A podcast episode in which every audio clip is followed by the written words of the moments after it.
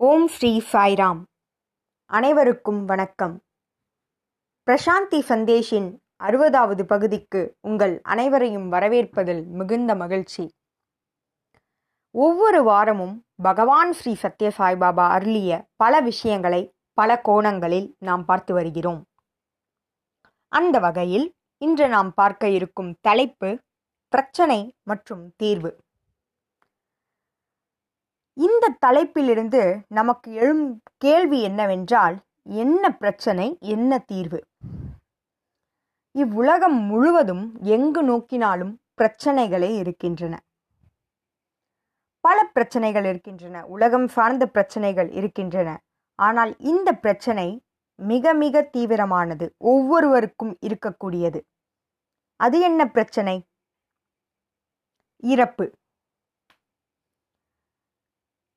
இது ஒவ்வொருவருக்கும் ஒரு பயம் தரக்கூடிய ஒரு விஷயம்.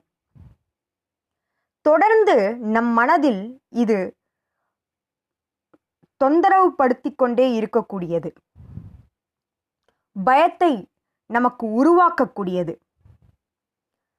சரி இதற்கான தீர்வு என்ன? பிரச்சனை என்னவென்று தெரிந்துவிட்டது அதற்கான தீர்வு என்னவென்று இனி பார்க்கலாம். கடந்த சில வாரங்களாக நாம் இரண்டு முக்கியமான விஷயங்களை பார்த்து வருகிறோம். இவ்வுலகம் முழுவதும் அவ்விரண்டே இருக்கிறது என பார்த்து வந்தோம். அது என்னவென்று சொல்வதற்கு முன் பகவான் சொன்ன அருமையான உதாரணத்தை பார்க்கலாம். அதன் மூலம் நாம் மிகவும் எளிமையாக அதனை புரிந்து கொள்ளலாம். ஒரு நகைக்கடைக்கு செல்கிறோம். அந்த நகைக்கடையில் பல்வேறு நகைகள் இருக்கும். காதுக்கணியும் நகைகள் கழுத்துக்கணியும் நகைகள் என பல்வேறு இருக்கும். அவை யாவும் எதனால் செய்யப்பட்டது? தங்கத்தால் செய்யப்பட்டது. ஆனால் பல்வேறாக இருக்கிறது. ஆனால் அது செய்யப்பட்டது எதிலிருந்து? தங்கத்திலிருந்து. அது ஒன்றே. இவ்வாறு பல்வேறாக இருப்பது என்ன? பாத்தி சித். அவேர்னஸ். தங்கம் என்ன? Of the existence. அது ஒன்றே.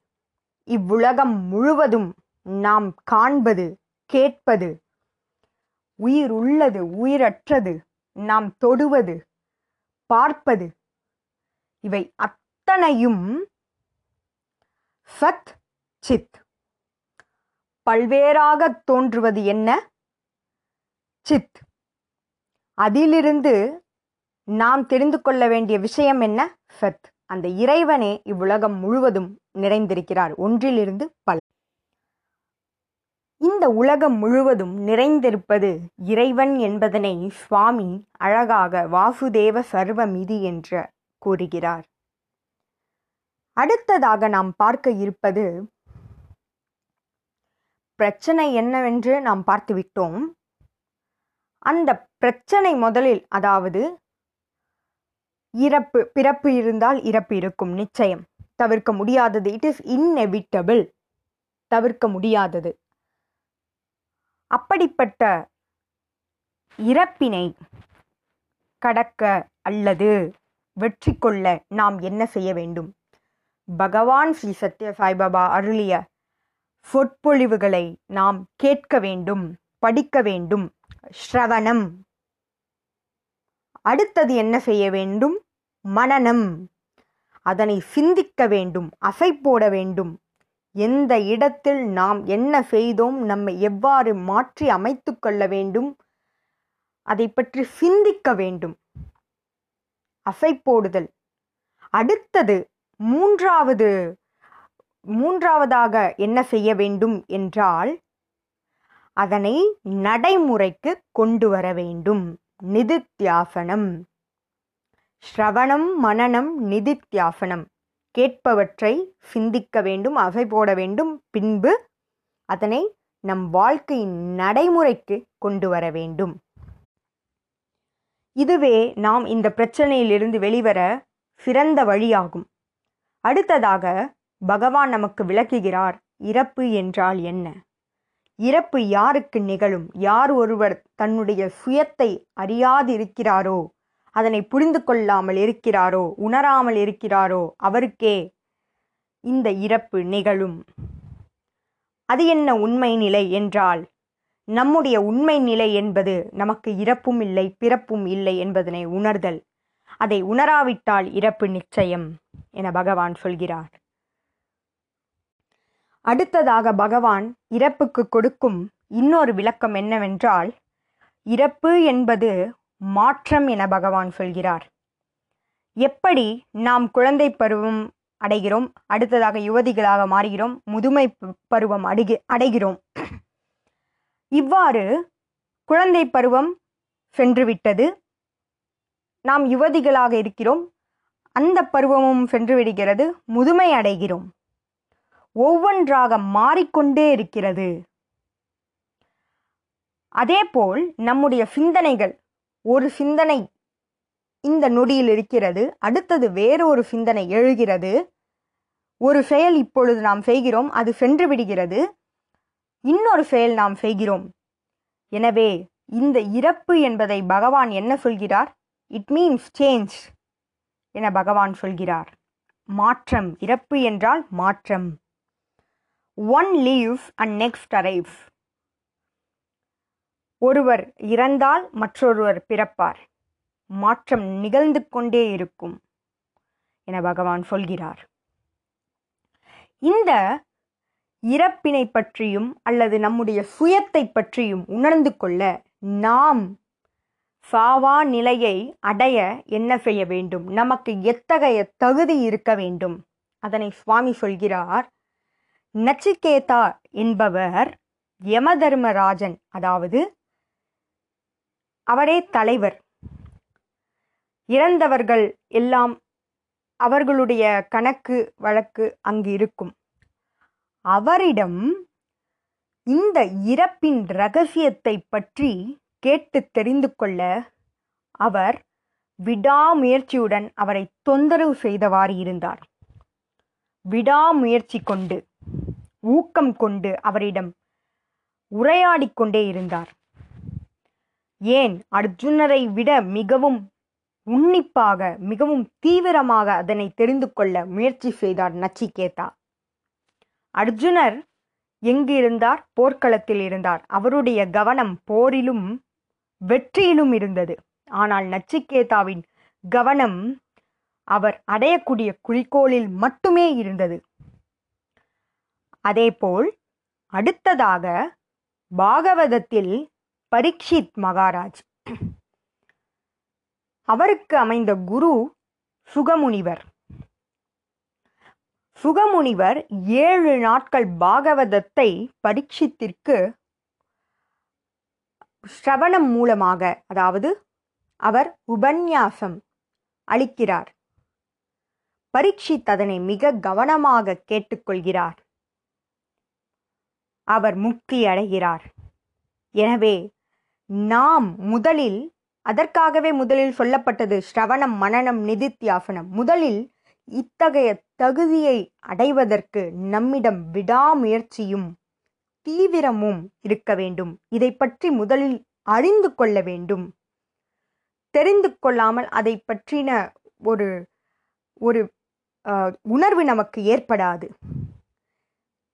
எனவே அதை பற்றின விழிப்புணர்வு நமக்கு மிக மிக அவசியமாகும். அடுத்தது பகவான் சொல்வது. முதலில் நாம் என்ன பார்த்தோம்? முதலில் இறப்பு என்றால் என்ன என்பதனை சுவாமி விளக்கினார். சாவா நிலையை அடைய நாம் எத்தகைய தகுதி கொண்டிருக்க வேண்டும் என நச்சிகேதா மூலமாகவும் பிறகு பரீட்சித் மூலமாகவும் விளக்கினார். அடுத்ததாக சுவாமி கொடுக்கும் மிக முக்கியமான மிக முக்கியமான விஷயம். நாம் அந்நிலையை அடைய சாவா நிலையை அடைய மிக மிக முக்கியமான விஷயம். நாம் இரண்டு விஷயங்களை கைவிட வேண்டும். ஒன்று நான் எனது அகம் அகங்காரம் மமக்காரம். ஐ அண்ட் மைன். இது நான் என்ற அகங்காரத்தையும் என் என்னுடையது எனது என்ற பற்றுதலையும் நாம் விட வேண்டும். ஐ அதாவது நான் என்பதனை மித்யாத்மா என சுவாமி சொல்கிறார். அதாவது நான் ஜீவாத்மா என நினைத்து கொள்கிறேன் ஆனால் நான் ஜீவாத்மா அல்ல பரமாத்மா. எனவே அந்த ஐ என்பது ஃபால்ஸ் ஐ என சுவாமி சொல்கிறார். அடுத்ததாக என்னுடையது எனது கவுனாத்மா அதாவது கலெக்டிவ் ஸ்பிரிட் இவர்கள் என்னுடையவர்கள் என நாம் தவறாக நினைத்து கொள்கிறோம் பற்றுதல் கொள்கிறோம். இவ் இது இரண்டையும் நாம் கைவிட வேண்டும். ஒரு பிரச்சனையை நாம் எவ்வாறு தீர்ப்போம்? நமக்கு கிடைக்கும் அனுபவம் மூலமாக நாம் தீர்ப்போம். அதுபோல சுவாமி இந்த பிரச்சனைக்கு தீர்வு சொல்கிறார். மிக கவனமாக நாம் தெரிந்து கொள்ள வேண்டும். இதற்கான ஒரே தீர்வு நாம் மோட்சம் அடைய ஒரே தீர்வு சாவா நிலையை அடைய ஒரே தீர்வு. நாம் இந்த நாமத்தையும் நாம் கொண்டிருக்கும் உருவத்தையும் நாமத்தையும் கைவிட வேண்டும். சந்நியாசம் மேற்கொள்ள வேண்டும். சந்நியாசம் என்றால் வீட்டை விட்டு வெளிச்சென்று காட்டில் அமர்ந்து தவம் செய்வது அல்ல. பகவான் மிக தெளிவாக கூறிவிட்டார். பொறுப்புகளை விட்டுவிட்டு காட்டில் சென்று அமர்வது அல்ல. நாம் நம்முடைய அகங்காரத்தையும் மமகாரத்தையும் விட வேண்டும்.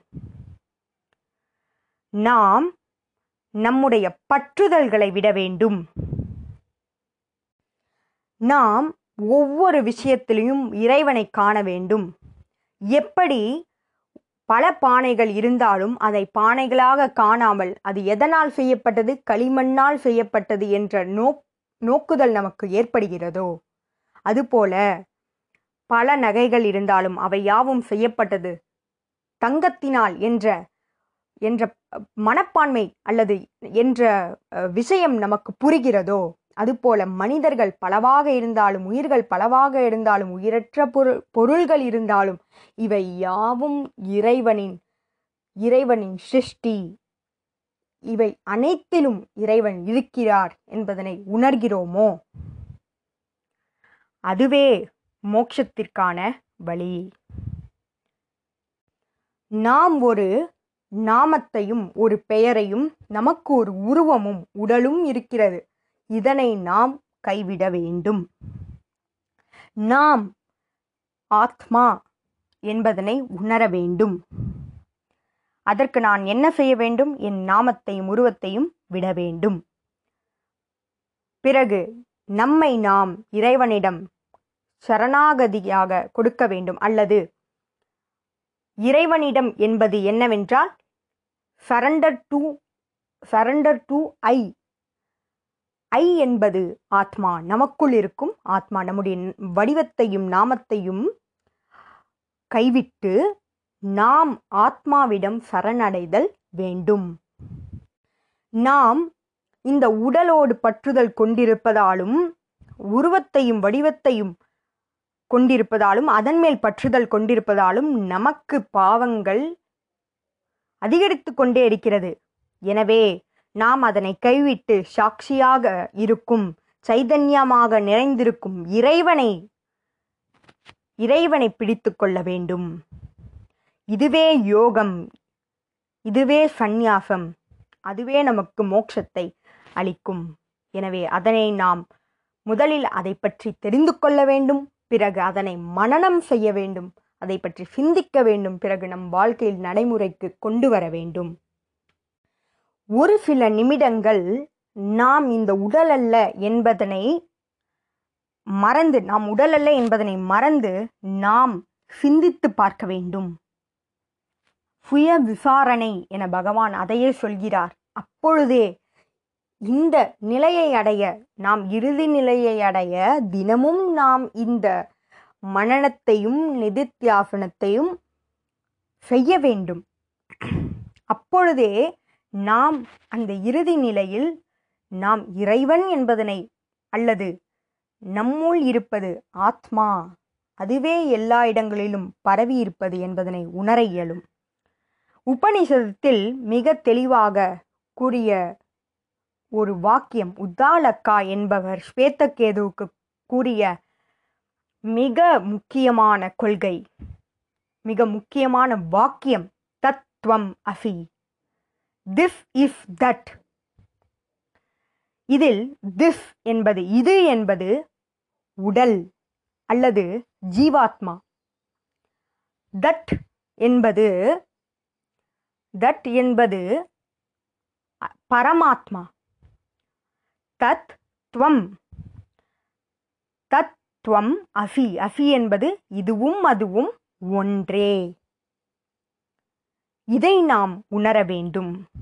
கீதையில் பதினெட்டு அத்தியாயம் இருக்கின்றன. அதில் முதல் அத்தியாயம் ஆறு அத்தியாயம் ஜீவாத்மா அதாவது துவம் என்பதை பற்றியும் அடுத்த ஆறு அத்தியாயம் தத் என்பதை பற்றியும் பரமாத்மாவை பற்றியும் அடுத்த ஆறு அத்தியாயம் இவை இரண்டும் ஒன்று ஜீவாத்மாவும் பரமாத்மாவும் ஒன்று என்பதனையும் குறிக்கிறது. இது பகவான் நமக்கு கொடுத்த விஷயம்.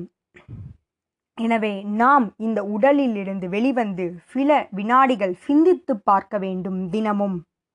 நம்முள் இருக்கும் இறைவனே உலகம் முழுவதும் நிறைந்திருக்கிறார் என்ப என்ற சிந்தனையை நம் மனதில் விதைக்க வேண்டும். அவ்வாறு விதைக்கும் பொழுது நாம் காணும் யாவும் ஒரு நாள் நிச்சயம் அவ்விறைவனாக தோன்றும். அந்த ஆத்ம தத்துவமாக தோன்றும். தத்துவம் அசியாக இருக்கும். அந்த உண்மையை நாம் உணர வேண்டும். உண்மையில் இந்த ஒரு தலைப்பு மிக கடினமாக ஒன்று. ஆனால் நம் வாழ்க்கைக்கு மிக மிக முக்கியமான ஒன்று. பகவான் எதற்காக அவதாரமாக இறங்கி வந்தார்? இக்காரணத்திற்காகவே ஒவ்வொருவரும் இறப்பு பிறப்பு சுழற்சியிலிருந்து விடுபட்டு சாவா தன்மையை அமிர்தத்துவத்தை அடைய வேண்டும் என்பதற்காக இறைவன் இறங்கி வந்திருக்கிறார். மிக கடினமான தலைப்பாக இருந்தாலும் நாம் சுவாமி சொன்ன பல சிந்தனை விதைகளை இதில் விதைத்திருக்கிறோம். அந்த விதைகளை நாம் அசை போட்டு நம் வாழ்க்கையில் நடைமுறைப்படுத்துவோம். நாமும் ஒரு நாள் சுவாமி சொல்வது போல அந்த நிலையை அடைவோம். பகவானின் ஞான சாகரத்தில் சில விதைகளை இன்று நாம் பார்த்தோம். அதை அசை போடுவோம். தத்துவம் அசி நம்முள் இருக்கும் இறைவனே எல்லாவற்றிலும் நிறைந்திருக்கிறார் என்ற சத்தியத்தை நம் மனதில் நிறுவுவோம் உறுதியாக விதைப்போம். நன்றி. ஜெய் சாய்ராம்.